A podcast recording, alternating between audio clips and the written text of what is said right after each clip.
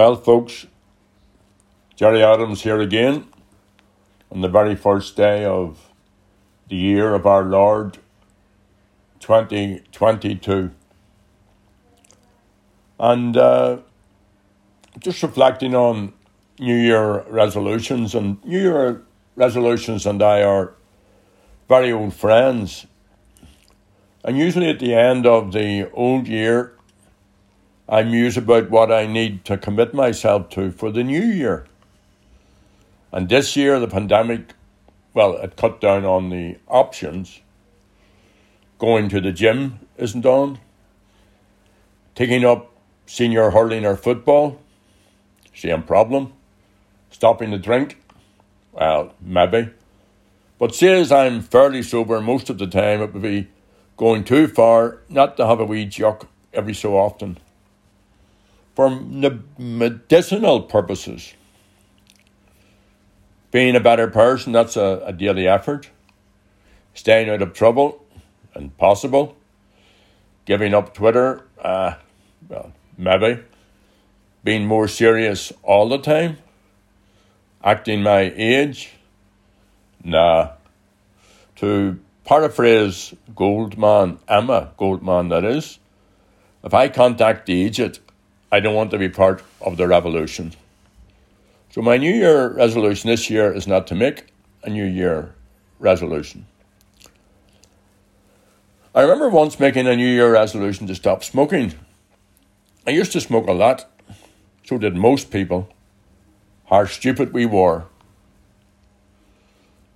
I smoked everything that was legal cigarettes, cigars, the pipe. I used to give them up all the time I got very good at it. Then I would lapse again. Around this time, children got a lot of education about the perils of smoking. They included our oldest lad, Gearóid.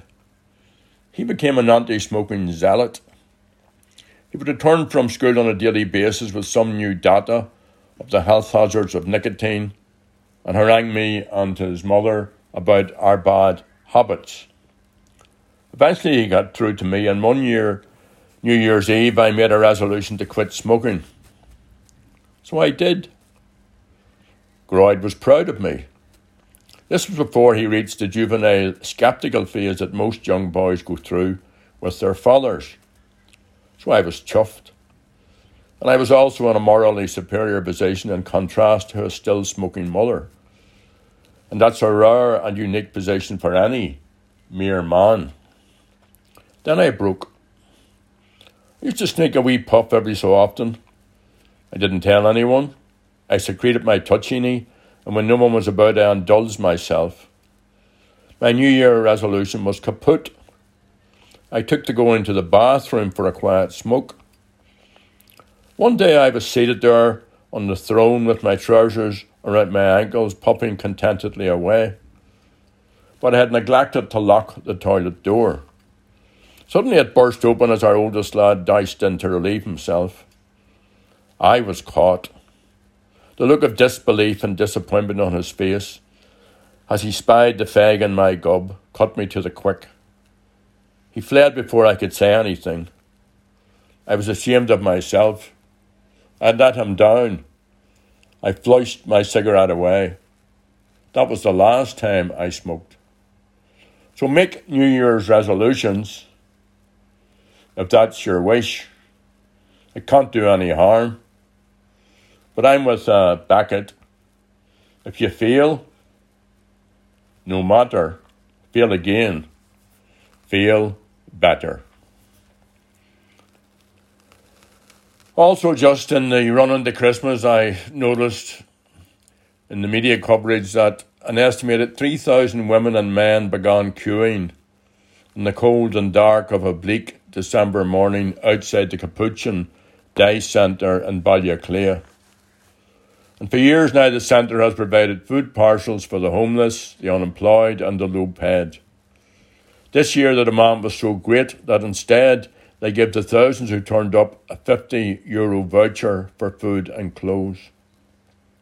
In Belfast, food banks were running low, and the local community organisations, including Sinn Féin, provided food parcels and support for those in need. The demand was greater than the supply. Other charities provide different and unique services for those with disabilities or mental health or medical issues, or they support our elderly. Thousands of volunteers are the backbone of all these charities, and they deserve our thanks for the work they do. For most of them, their work isn't just around Christmas, it's all year round. So, Mila Buejas, Devsha, Gulyar. Captain Jack Boyle and Sean O'Casey's Juno and the Paycock has a word for it chassis. He says, I'm telling you, Joxer, the whole world's in a terrible state of chassis. So whether it's chassis or chaos or just plain shambles, 2022 begins with the DUP leader, Jeffrey Donaldson, renewing his threat to pull down the political institutions, and also with an appeal by him that there should be no more talk about Irish unity. Now, the DUP demanded the protocol, which is the least worst option for protecting jobs and businesses in the north. The DUP demanded it must go.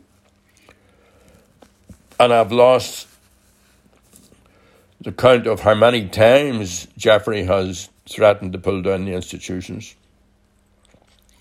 And he bases this uh, on his assertion that the people of Northern Ireland demand it. And of course, the truth is they don't. The majority voted against Brexit. All the other parties to the executive are against pulling the institutions down.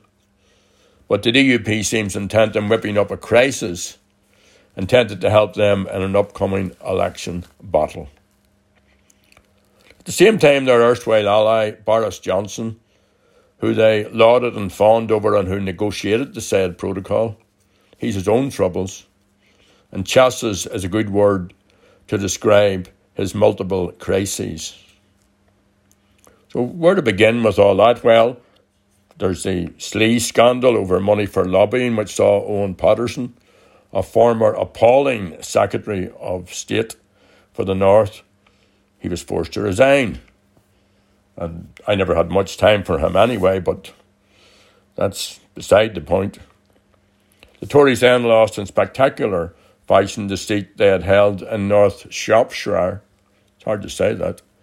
For 200 years. And then there are the Downing Street parties. While everyone else was in lockdown because of COVID, Johnson's minions were partying it up in number 10 and their press people were caught on camera joking about it. Brexit, too, which brought Johnson to power just two years ago with a whopping 800 Haskell 80 seat majority, has turned on him. The British economy is not doing well. There's still no US trade deal. And the Brexit Minister, David Frost, resigned from the cabinet just a few weeks ago. And to top it all, British Labour is ahead in the polls for the first time in years.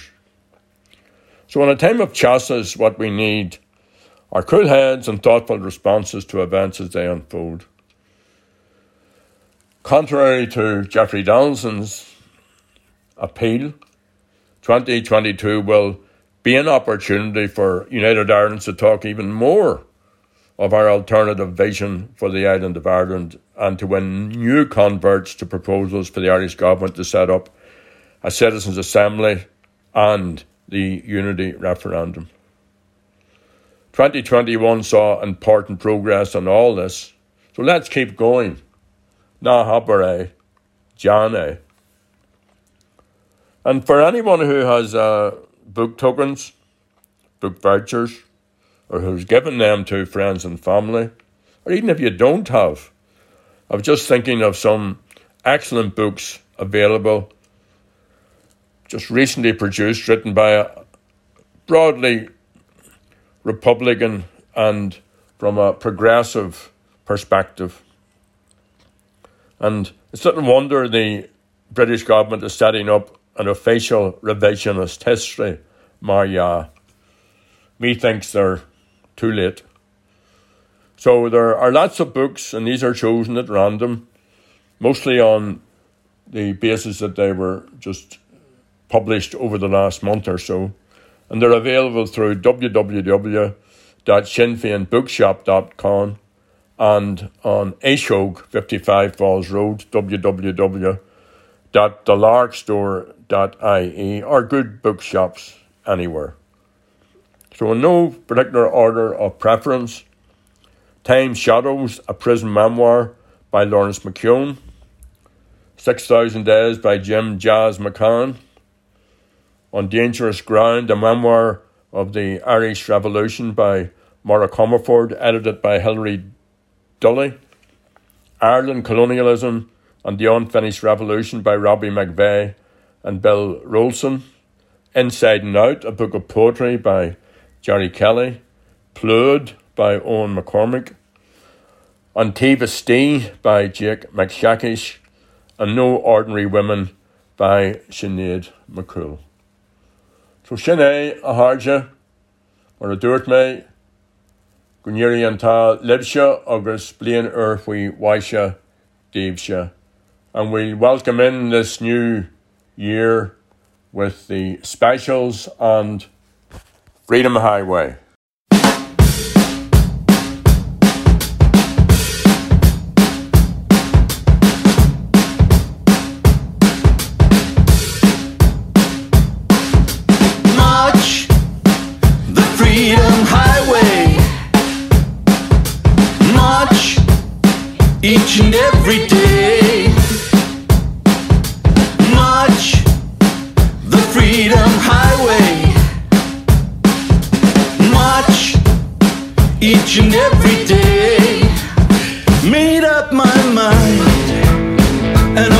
Turn around. Made up my mind, and I won't turn around. There is just one thing I don't understand why some folks think that freedom is not for everyone. March the freedom highway. March each and every day.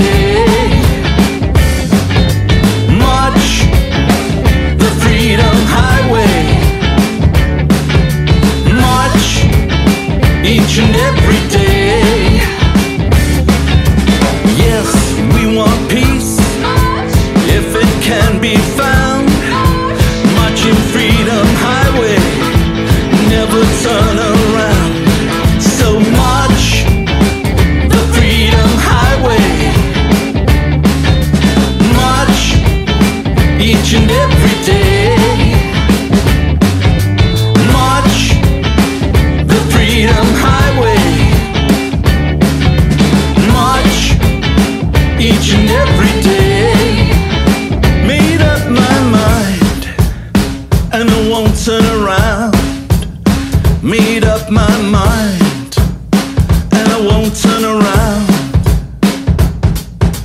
There is just one thing I don't understand. Why some folks think that freedom is not for everyone. March the Freedom Highway. March each and every day.